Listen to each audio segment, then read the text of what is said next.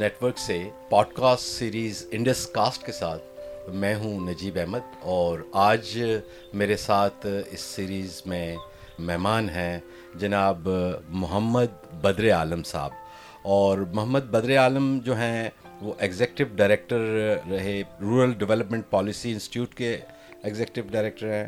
اس کے علاوہ آپ نے سسٹینیبل ڈیولپمنٹ پالیسی انسٹیٹیوٹ جس کو ایس ڈی پی آئی کے نام سے جانا جاتا ہے، اسلام آباد اور پاکستان میں رہنے والے لوگ سب اس کو جانتے ہیں۔ اور سب سے امپارٹنٹ چیز، بدر عالم صاحب، چیف ایڈیٹر رہے لوک سجاگ ڈاٹ کام کے۔ اور آپ نے اچھی اچھی ڈیجیٹل سٹوریز اور ویڈیوز دیکھی ہوں گی لوک سجاگ کی بھی۔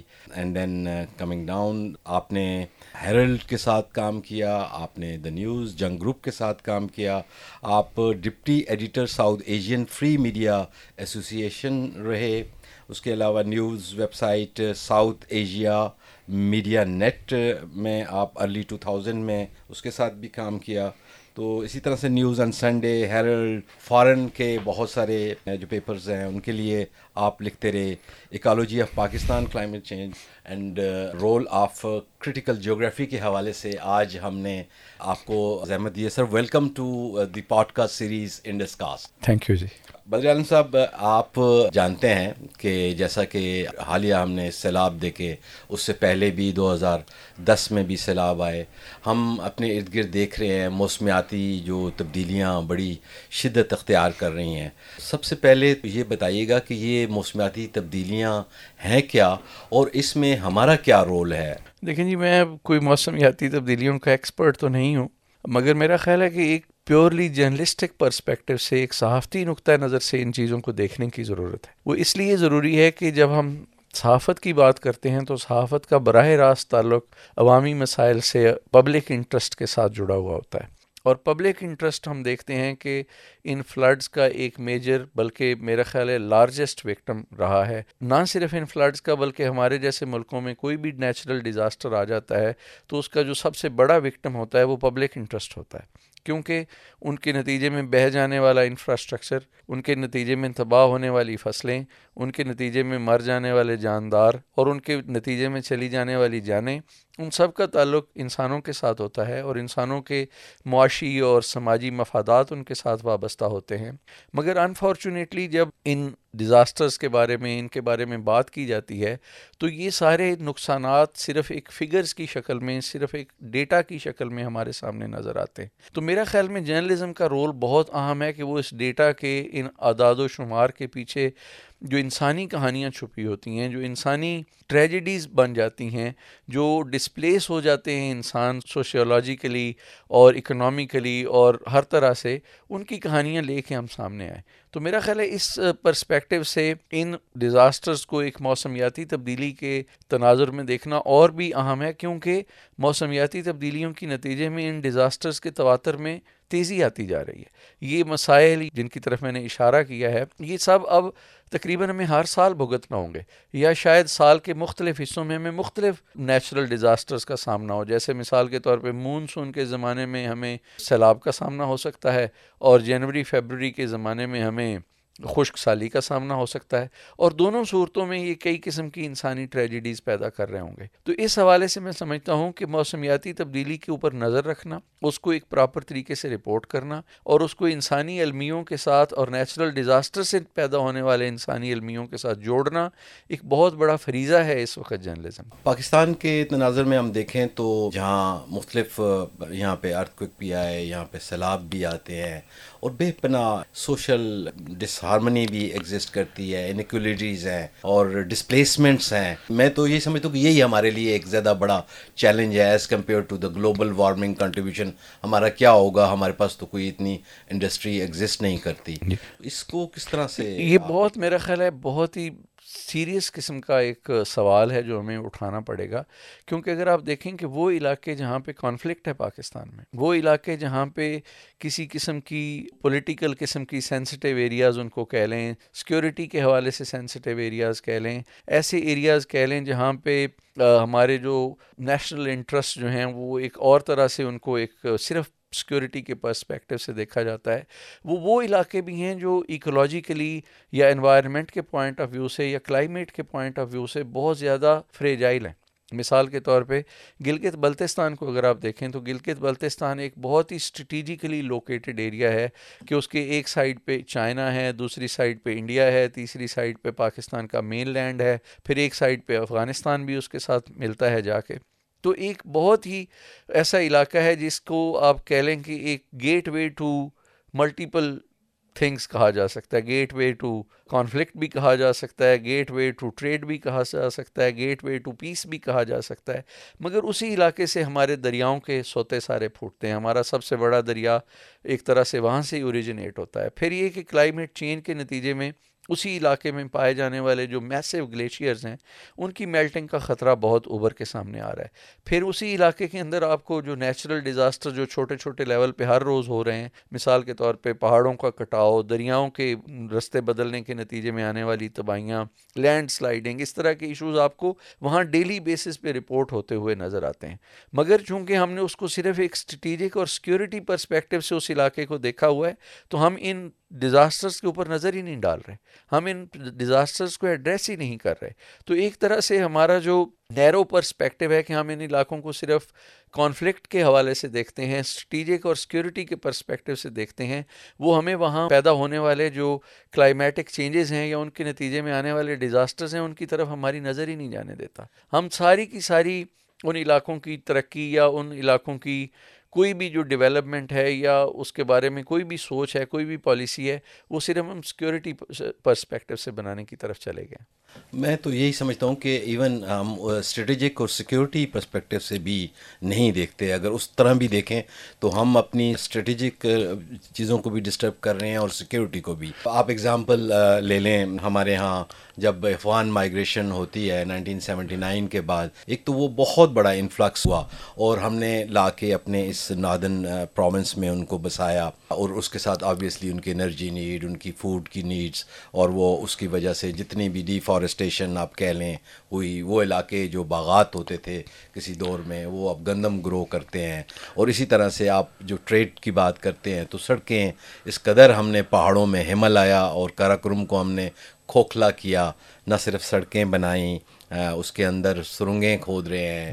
تو آبویسلی یہ چیزیں کنٹریبیوٹ کر رہی ہیں۔ آپ نہیں سمجھتے ایز اے جرنلسٹ کہ ہم فیل رہے ہیں ناکام رہے ہیں۔ ایون یہ جو ہمارے اوپر انٹرنیشنلی بھی یعنی چیزیں ڈال دی گئی ہیں ان کو بتانے میں کہ یہ ایک بڑا ریزن رہی ہیں ہمارے لیے اس ڈیزاسٹر کا۔ یہ بالکل درست بات ہے آپ کی جی کہ یہ کانفلکٹ جو ہے is not just a cause of creating climate problems اس سے نہ صرف کلائمیٹ کے پرابلمس پیدا ہو رہے ہیں، بلکہ ان کانفلکٹس کو ایڈریس نہ کرنے کی وجہ سے کلائمیٹ کے پرابلم بڑھتے جا رہے ہیں۔ اب اس کی دوسری مثال آپ دیکھ لیں، آپ نے نارتھ کی مثال دی ہے۔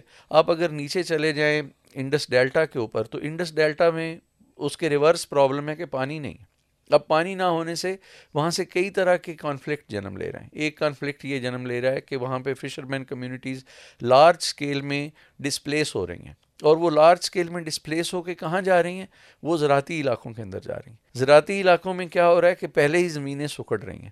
تو جہاں زمینیں سکڑ رہی ہیں، وہاں مزید اگر آبادی آ رہی ہے اور اس مزید آبادی کا بھی انحصار ایگریکلچر کے اوپر ہی ہے تو آپ کو اس سے بخوبی اندازہ ہو جاتا ہے کہ زمین سے ریلیٹڈ کانفلکٹ جو ہیں اور پانی کی ایکسیس سے ریلیٹڈ کانفلکٹس جو ہیں وہ آگے جا کے مزید بڑھنے والے ہیں۔ اور سندھ میں ہمیں اس پہ خاندانوں کی دشمنیاں اور برادریوں کی اور قبیلوں کی دشمنیاں آلریڈی نظر آ رہی ہیں۔ تو یہ تمام مسائل کانفلکٹ اور کلائمیٹ دونوں ایک دوسرے کے ساتھ بہت جڑے ہوئے ہیں۔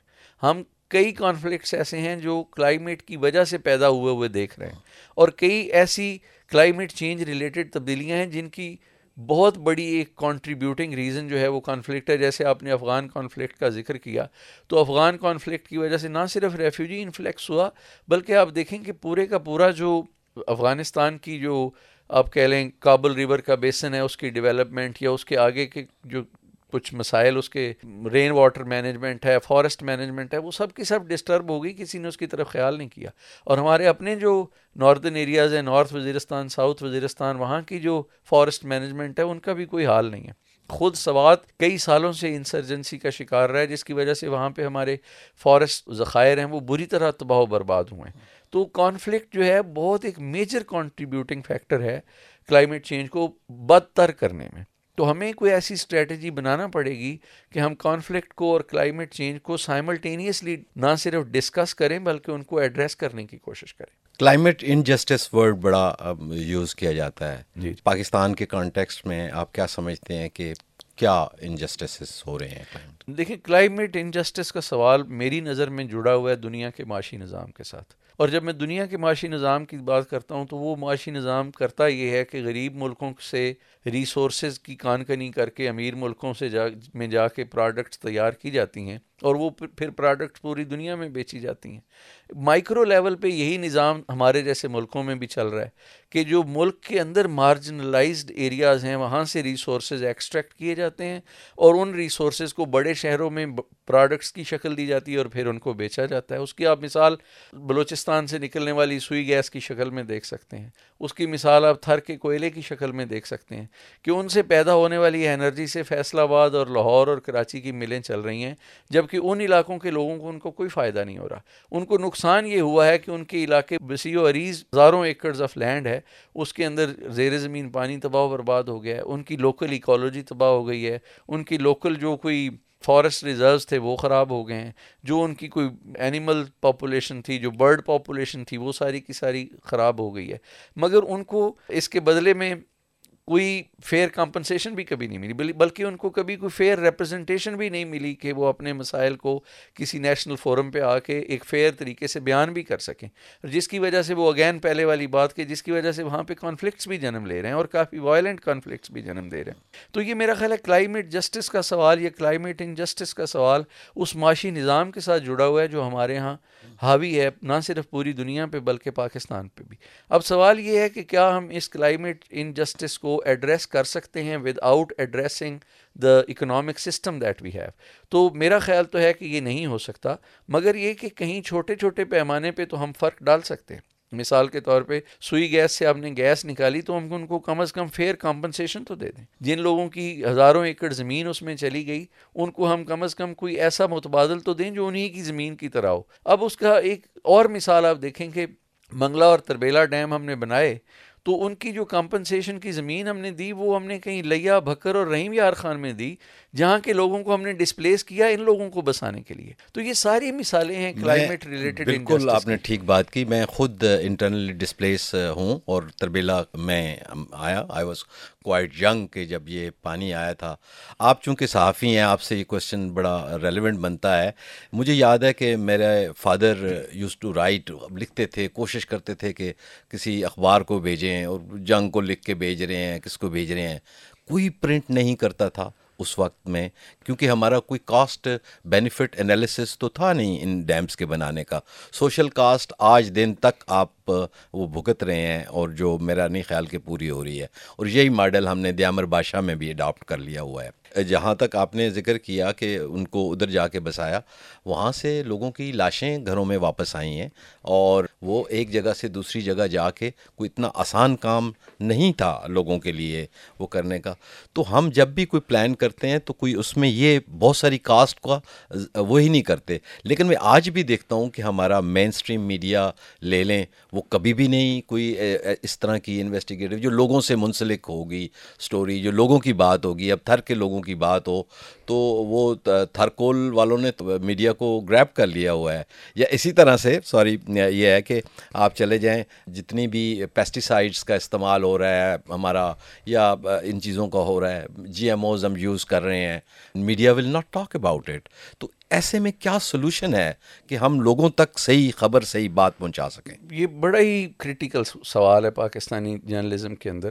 میرا خیال ہے پاکستانی جرنلزم کو ڈرائیو کرنے والی فورس ابھی تک جو ہے وہ نیشنل انٹرسٹ رہی ہے۔ اب اس کو ڈرائیو کرنے والی فورس پبلک انٹرسٹ کو بننا پڑے گا۔ آپ کہیں گے نیشنل انٹرسٹ بھی اور پبلک انٹرسٹ بھی ایک ہی چیز ہوتے ہیں۔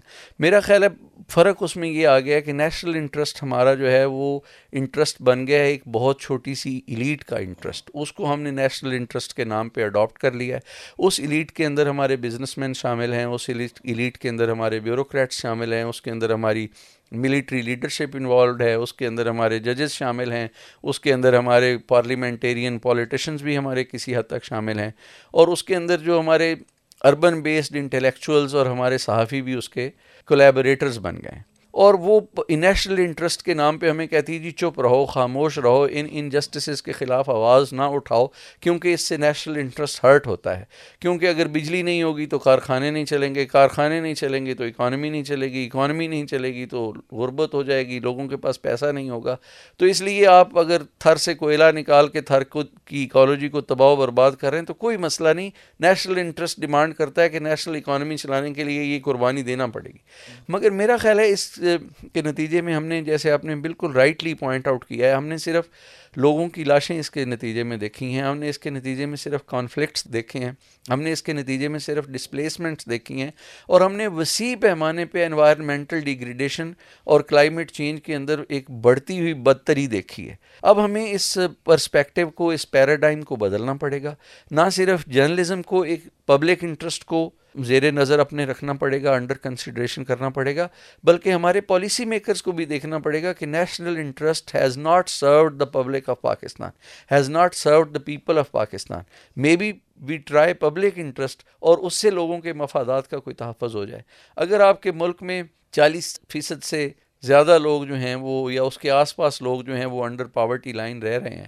اگر آج آپ کے جو سوشل اکنامک انڈیکیٹرز بنگلہ دیش سے بھی نیچے چلے گئے ہیں، اگر آج آپ کا جو بجٹ ہے اور آپ کا جو اکانومی کا سائز ہے، وہ افریقہ کے بھی بہت سارے ملکوں سے پیچھے چلا گیا ہے۔ تو یہ بہت ایک سوچنے کی بات ہے کہ ستر سال شاید ہم کچھ غلطی کرتے رہے ہیں میجر اور وہ غلطی شاید ہم نیشنل انٹرسٹ کے نام پہ کرتے ہیں۔ اور آج ٹائم ہے کہ ہم بطور جرنلسٹ اور بطور پالیسی میکرز اور بطور اس ملک کی فیصلہ ساز قوتیں، ہم اس کے اوپر ذرا غور کریں اور ہم دیکھیں گے اب شاید ہمیں پبلک انٹرسٹ کو واچ کرنے کی ضرورت ہے۔ اب ہمیں یہ دیکھنے کی ضرورت ہے کہ یہ ایکسٹریکٹیو پالیسیز اور یہ جو ریسورس ایکسٹریکشن پہ مبنی ہم نے اکانومی کا سسٹم بنایا ہوا ہے، اس کو ذرا اس کی ڈائریکشن بدل کے اس کو پیپل اورینٹیڈ کریں۔ لوگوں کی فلاح، لوگوں کی بہتری، لوگوں کی جو ضروریات ہیں ان کے مطابق اس کو ایڈجسٹ کریں، نہ کہ نیشنل انٹرسٹ اور نیشنل سیکیورٹی کی ضروریات کے ماتحت اس کو رکھیں۔ آپ نے بڑی زبردست بات کی کہ اس کو لوگوں کے انٹرسٹ میں دیکھا جائے۔ آپ کیا سمجھتے ہیں؟ اب آخر میں اب میرا یہی سوال ہے۔ میڈیا اوائڈنس جو ہے، ہمارے جو ینگ لاٹ ہے، وہ ہمارے اس مین اسٹریم میڈیا کو نہیں دیکھ رہی۔ اور اس کا نقصان یہ ہو رہا ہے کہ ہماری ڈیموکریسی کو نقصان ہے۔ اوپینین بلٹ اپ ہونے کا نقصان ہے، کیونکہ ہمارا جتنا بھی سوشل میڈیا ہے، یہ اسکیٹرڈ ہے۔ یہ آپ کا پیج میرا پیج ان کا سوشل پیج ان کا it is a scattered value تو کیا کیا جائے گا ایسے میں؟ کون سی فورسز کو اکٹھا ہونا چاہیے؟ اور کیا کرنا چاہیے کہ ایسی اوپینین بلٹ اپ ہو جو لوگوں کی بات کرے اور لوگوں کا جو پولیٹیکل پارٹیسپیشن ہے وہ انشور ہو تاکہ بہتر طریقے سے ڈیموکریسی کو لایا جا سکے۔ میرے خیال میں آپ کے سارے سوالوں کی طرح یہ بھی بہت ہی عام اور بہت ہی سنگین سوال ہے اس وقت۔ اور اس کو اس طرح سے دیکھنے کی ضرورت ہے جو آپ نے پوائنٹ آؤٹ کیا کہ ان ڈفرینس ہے ینگ لوگوں کا میڈیا کی طرف۔ وہ کیوں ہے؟ وہ اس لیے ہے کہ میڈیا ان کی دلچسپی کی کوئی چیز ان کو دے ہی نہیں رہا۔ خاص طور سے میں نیوز میڈیا کا ذکر کرتا ہوں۔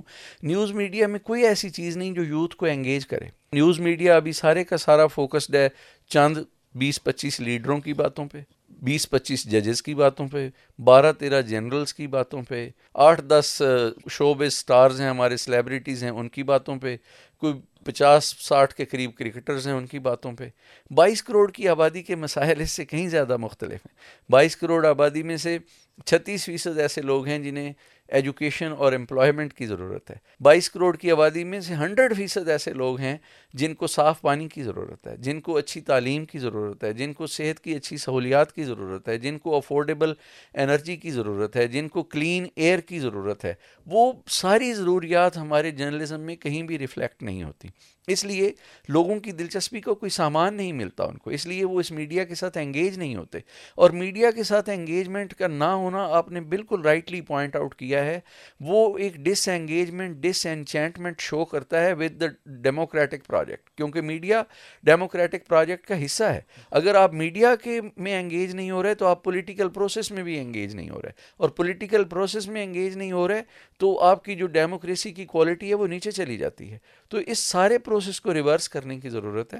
نیوز میڈیا کو یہ دیکھنے کی ضرورت ہے کہ وہ کون سے ایشوز ہیں، وہ کون سے سبجیکٹس ہیں، وہ کون سے طریقے ہیں جن کے ذریعے میڈیا نوجوانوں کے ساتھ بالخصوص اور لوگوں کے ساتھ بالعموم انگیج ہو سکتا ہے۔ انگیجمنٹ کے بغیر نیوز میڈیا کا وجود ایک ڈیموکریسی میں ایک پیسے کمانے کی مشین کے طور پہ تو ہو سکتا ہے، مگر وہ پبلک انٹرسٹ کے مسائل کو اجاگر کرنے میں اور ڈیموکریسی کی کوالٹی کو بہتر بنانے کے لیے اس کا کوئی فائدہ نہیں ہے۔ تو جب تک یہ میڈیا کے اندر یہ شروع نہیں ہوتا کام، اس وقت تک ڈیموکریسی کے اندر اس کی ابتدا ہونا ناممکن ہے۔ اور یہ شاید ہم سب کو مل کے کرنا ہے یہ صرف میں اور آپ ایک اسٹوڈیو میں بیٹھ کے نہیں کر سکتے، یہ کسی نہ کسی لیول پہ سیاسی جماعتوں کو اس میں انوالو ہونا ہے، کسی نہ کسی لیول پہ پالیسی میکرز کو اس پہ انوالو ہونا ہے، ہمارے انٹلیکچوئلس کو اس میں انوالو ہونا ہے، ہماری صحافت کی جو لیڈرشپ ہے اس کو اس میں انوالو ہونا ہے اور کہیں بیٹھ کے ہمیں ڈیسیجن کرنے ہیں کہ ہم کس کی خاطر جرنلزم کر رہے ہیں اور کس قسم کا جرنلزم کر رہے ہیں، اس سے کس کو فائدہ ہو رہا ہے، کس کو نقصان ہو رہا ہے، کون اس سے دور ہٹ رہا ہے، ہمارے مستقبل کی ویورشپ ریڈرشپ کون سی ہے؟ اور اگر ہم اسی طرح ویورشپ ریڈرشپ لوز کرتے رہیں گے تو ہمارے نیوز میڈیا کا اپنا مستقبل کیا ہوگا؟ تو یہ ان سوالوں کے اوپر بہت شدید اور گمبھیر طریقے سے غور کرنے کی ضرورت ہے اور انہی سوالوں کے جواب میں سے وہ جواب نکلیں گے جو میں اور آپ یہاں ڈسکس کر رہے ہیں۔ آئی ہوپڈ کہ میرے پاس آئی وشڈ کہ میرے پاس کوئی کوکی کٹر جواب ہوتا اور میں فوراً ماشاء اللہ زبردست سر بہت شکریہ۔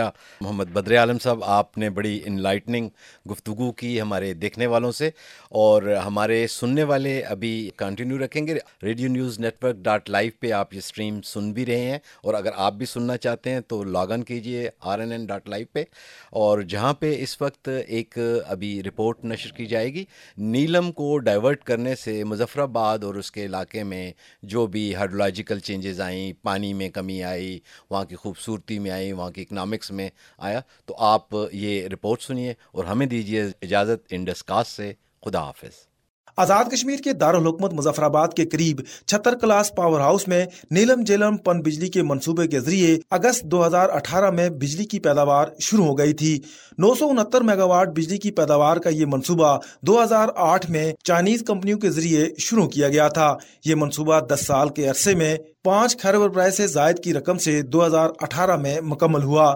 منصوبے کے مطابق دریائے نیلم کے رخ کو نوسیری کے مقام سے موڑ کر زیر زمین پینتالیس کلومیٹر طویل سرنگ کے ذریعے دریائے جیلم کے نیچے سے گزار کر چھتر کلاس کے مقام پر پاور ہاؤس سے ملایا گیا ہے۔ ٹنل کے بالائی اور اطرافی علاقے بلند پہاڑوں، وسیع جنگلات اور انسانی آبادیوں پر مشتمل ہیں۔ دو ہزار آٹھ میں جب یہ منصوبہ شروع کیا گیا تو کچھ عوامی اور سیاسی حلقوں کی طرف سے اس منصوبے کے قانونی اور ماحولیاتی پہلوؤں کے حوالے سے شدید تحفظات کا اظہار کیا گیا تھا، جو اب بھی موجود ہے۔ وزیر اعظم معائنہ عمل درامد کمیشن آزاد کشمیر کے سابق چیئرمین زائد امین کا کہنا ہے کہ منصوبے سے پیدا ہونے والے ماحولیاتی مسائل پر قابو پانے کے لیے طے شدہ اقدامات پر عمل درآمد نہ ہونے کی وجہ سے مقامی آبادی کو سخت ماحولیاتی مسائل کا سامنا ہے۔ تحفظات بڑے جینون ہیں۔ اولن یہ کہ جب ہم اس پانی کو نوسیری سے ڈائیورٹ کرتے ہیں تو اس سے آگے جو بڑی آبادی ہے کوالا تک، ہماری جو ہے، دمیل تک یہ بہت بڑی آبادی ہے، یہ صرف شہر ہی نہیں ہے، اس کے دائیں بائیں ہمارے بڑے دیہات ہیں، خوبصورت دیہات ہیں۔ پہلی بات تو یہ ہے کہ یہ سارے علاقے کا ٹمپریچر کا تعلق جو ہے، دو سے چار درجہ یہ ان کی اپنی، میرے خیال جنوری دو ہزار دس کی ایک رپورٹ ہے جو واپڈا نے یہاں سروے کرایا تھا، دوبارہ کرایا تھا، یہ ان کی ہے۔ دو سے چار درجہ درجہ میں اضافہ ہوگا حرارت میں۔ تو گرمیوں میں پھر آپ نے دیکھا کہ اس کے بعد جب شدید گرمی پڑی، اس کی اہم وجہ یہ تھی کہ اس دریا میں وہ پانی ہی نہیں تھا، پانی منتقل ہو چکا تھا۔ دوسرے یہ تھا کہ اسے منتقل کرنے سے پہلے اس کے سولہ پوائنٹس ہیں کیپٹل سٹی کے اندر، جہاں پر سیوریج کے پوائنٹس ہیں۔ ان کو آپ نے یکجا کر کے وہاں پر آپ نے اس کو ٹریٹمنٹ پلانٹس دینے، وہ اس ڈرائنگ ڈیزائن کا حصہ ہونا چاہیے تھا۔ کیونکہ اب پانی کم ہو گیا دریا میں اور وہ سارا چار لاکھ آبادی کا سیوریج جا رہا ہے اس میں، دریا میں، اس کی جو گرمی میں سمیل ہوتی ہے، وہ بعض اوقات کئی ایریاز میں نا عوام کا رہنا جو ہے، اس بدبو کی وجہ سے ان جو قریب کے علاقے مشکل ہو جاتے ہیں پانی کا جو سورس ہے، جو چار لاکھ کے لوگوں کو پانی دے رہا ہے، وہ انتہائی ناکافی ہے۔ ان کا وعدہ تھا کہ ہم آپ کو ایک اور پانی کا ڈائریکٹ نیا سورس دیں گے اندر سورس آف واٹر تو وہ بھی انہوں نے پورا نہیں کیا۔ اور اب کیا ہوتا ہے صاحب؟ کہ پانی ہوتا نہیں ہے اور کبھی بارش ہوتی ہے تو وہ پانی میں بہت مٹی ہوتی ہے۔ سنگین مسئلہ ہو جاتا ہے۔ بالخصوص گرمیوں میں یہ پچھلے دو تین سال سے آپ نے دیکھا۔ Neelum Jhelum hydel power project کی تعمیر اور دریا کا رخ موڑنے سے پیدا ہونے والے ماحولیاتی مسائل پر بات کرنے والوں کا کہنا ہے کہ ملکی ترقی کے اس بڑے منصوبے کی اہمیت سے انکار تو نہیں کرتے اور بجلی کا بحران یقیناً ایک انتہائی اہم ایشو ہے۔ لیکن سوال یہ ہے کہ بجلی کی پیداوار کی قیمت پر کیا انسانی زندگی کو بیچا جا سکتا ہے؟ ظفر آباد سے تعلق رکھنے والے اکسٹھ سالہ وکیل Amjad Ali Khan advocate Neelum Jhelum hydel power project کے ماحولیاتی اثرات کے حوالے سے آزاد جموں کشمیر کی اعلیٰ عدلیہ کے سامنے ایسی متعدد درخواستوں کی پیروی کر رہے ہیں، جن میں اس منصوبے کے منفی سماجی ماحولیاتی اثرات کی نشاندہی کی گئی ہے۔ جو آزاد کشمیر میں ہائیڈرل پروجیکٹس ہیں، ان کے بارے میں ہائی کورٹ کی جو ججمنٹ ہے، اس میں ہائی کورٹ نے ڈائریکشن دی تھی۔ گورنمنٹ آف پاکستان واپڈا اور آزاد کشمیر گورنمنٹ کو ود ان ون ایئر وہ جو میٹیگیٹنگ میئر جن کی بنیاد پہ این او سی جاری ہوا تھا انوائرمنٹل پروٹیکشن ایجنسی سے جو این او سی جاری ہوا تھا، وہ کنڈیشنل این او سی تھا، اس میں تھرٹی فائیو کنڈیشنز تھیں، کہ وہ ود ان ون ایئر ان ساری کنڈیشنز پہ جو اصل میں میٹیگیٹنگ میئرز ہیں، جو ڈائیورشن سے جو نقصان ہونا تھا اور ہوا، اس کو میٹیگیٹ کرنے کے لیے، اس کو کم کرنے کے لیے وہ ساری، وہ تھرٹی فائیو کنڈیشنز پہ ایک سال کے اندر عمل کیا جائے۔ نیلم جیلم پہ ہم نے ہائی کورٹ کی ججمنٹ ایکسیپٹ کر لی، وہ ججمنٹ فائنل ہو چکی ہے۔ نیلم، لیکن اس کے باوجود اس پہ اب ایک کے بجائے چار سال گزرنے کے باوجود ابھی تک اس پہ امپلیمنٹ نہیں ہوا، جس پہ ہم نے کنٹمپٹ آف کورٹ کی اپلیکیشن فائل کی ہوئی ہے ہائی کورٹ میں۔ دوسری طرف ماہرین ماحولیات کا کہنا ہے کہ نیلم جیلم پن بجلی کے منصوبے سے بڑے علاقے پر منفی ماحولیاتی اثرات شاید اتنے زیادہ نہ پڑیں، لیکن مظفر آباد شہر اپنی تاریخی خوبصورتی اور سازگار ماحول سے ضرور محروم ہوگا۔ ڈاکٹر نعیم آزاد جموں کشمیر یونیورسٹی میں شعبہ کیمسٹری اور ماحولیاتی مسائل پر تحقیق کرنے والے شعبے کے ڈائریکٹر ہیں۔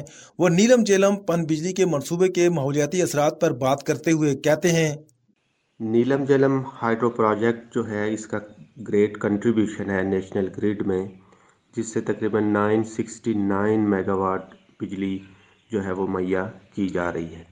لیکن اس کے ساتھ ساتھ اس کے کچھ نیگیٹو امپیکٹس بھی ہیں۔ اور وہ نیگیٹو امپیکٹس کیا ہیں کہ ہمارے جو سراؤنڈنگ ایریاز اور جو جنگلات ہیں، تو وہ متاثر ہو رہے ہیں ان نیچرل انوائرمنٹ میں۔ اور ایڈیشنل جو پریشر ڈیولپ ہو رہا ہے وہ ہماری وائلڈ لائف پہ بھی وائلڈ لائف کو بھی متاثر کر رہا ہے۔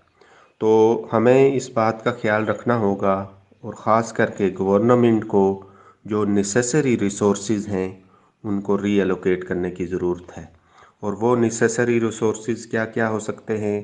وہ ٹریز ہیں پلانٹس کی ڈفرینٹ اسپیشیز ہو سکتی ہیں اور اینیملز ہو سکتے ہیں۔ جو ہمارے انوائرمنٹ کو جو ہے، وہ سسٹینیبل بنا سکتے ہیں۔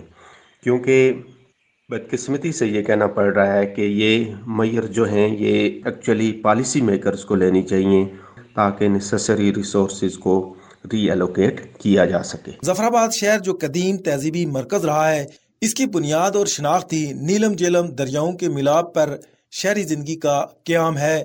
پن بجلی کے اس منصوبے کے منفی ماحولیاتی اثرات کو کم کرنے کے حوالے سے طے کیے گئے اقدامات پر عمل درآمد نہ ہونے کی وجہ سے ظفر آباد شہر کی صدیوں پرانی تہذیب انتہائی خطرے میں ہے۔ اس لیے ضروری ہے کہ جہاں یہ منصوبہ ملک میں بجلی کی ضرورت کا بڑا حصہ پیدا کر رہا ہے، وہیں اس سے پیدا ہونے والے ماحولیاتی مسائل سے نمٹنے کے لیے جلد ضروری اقدامات کیے جائیں۔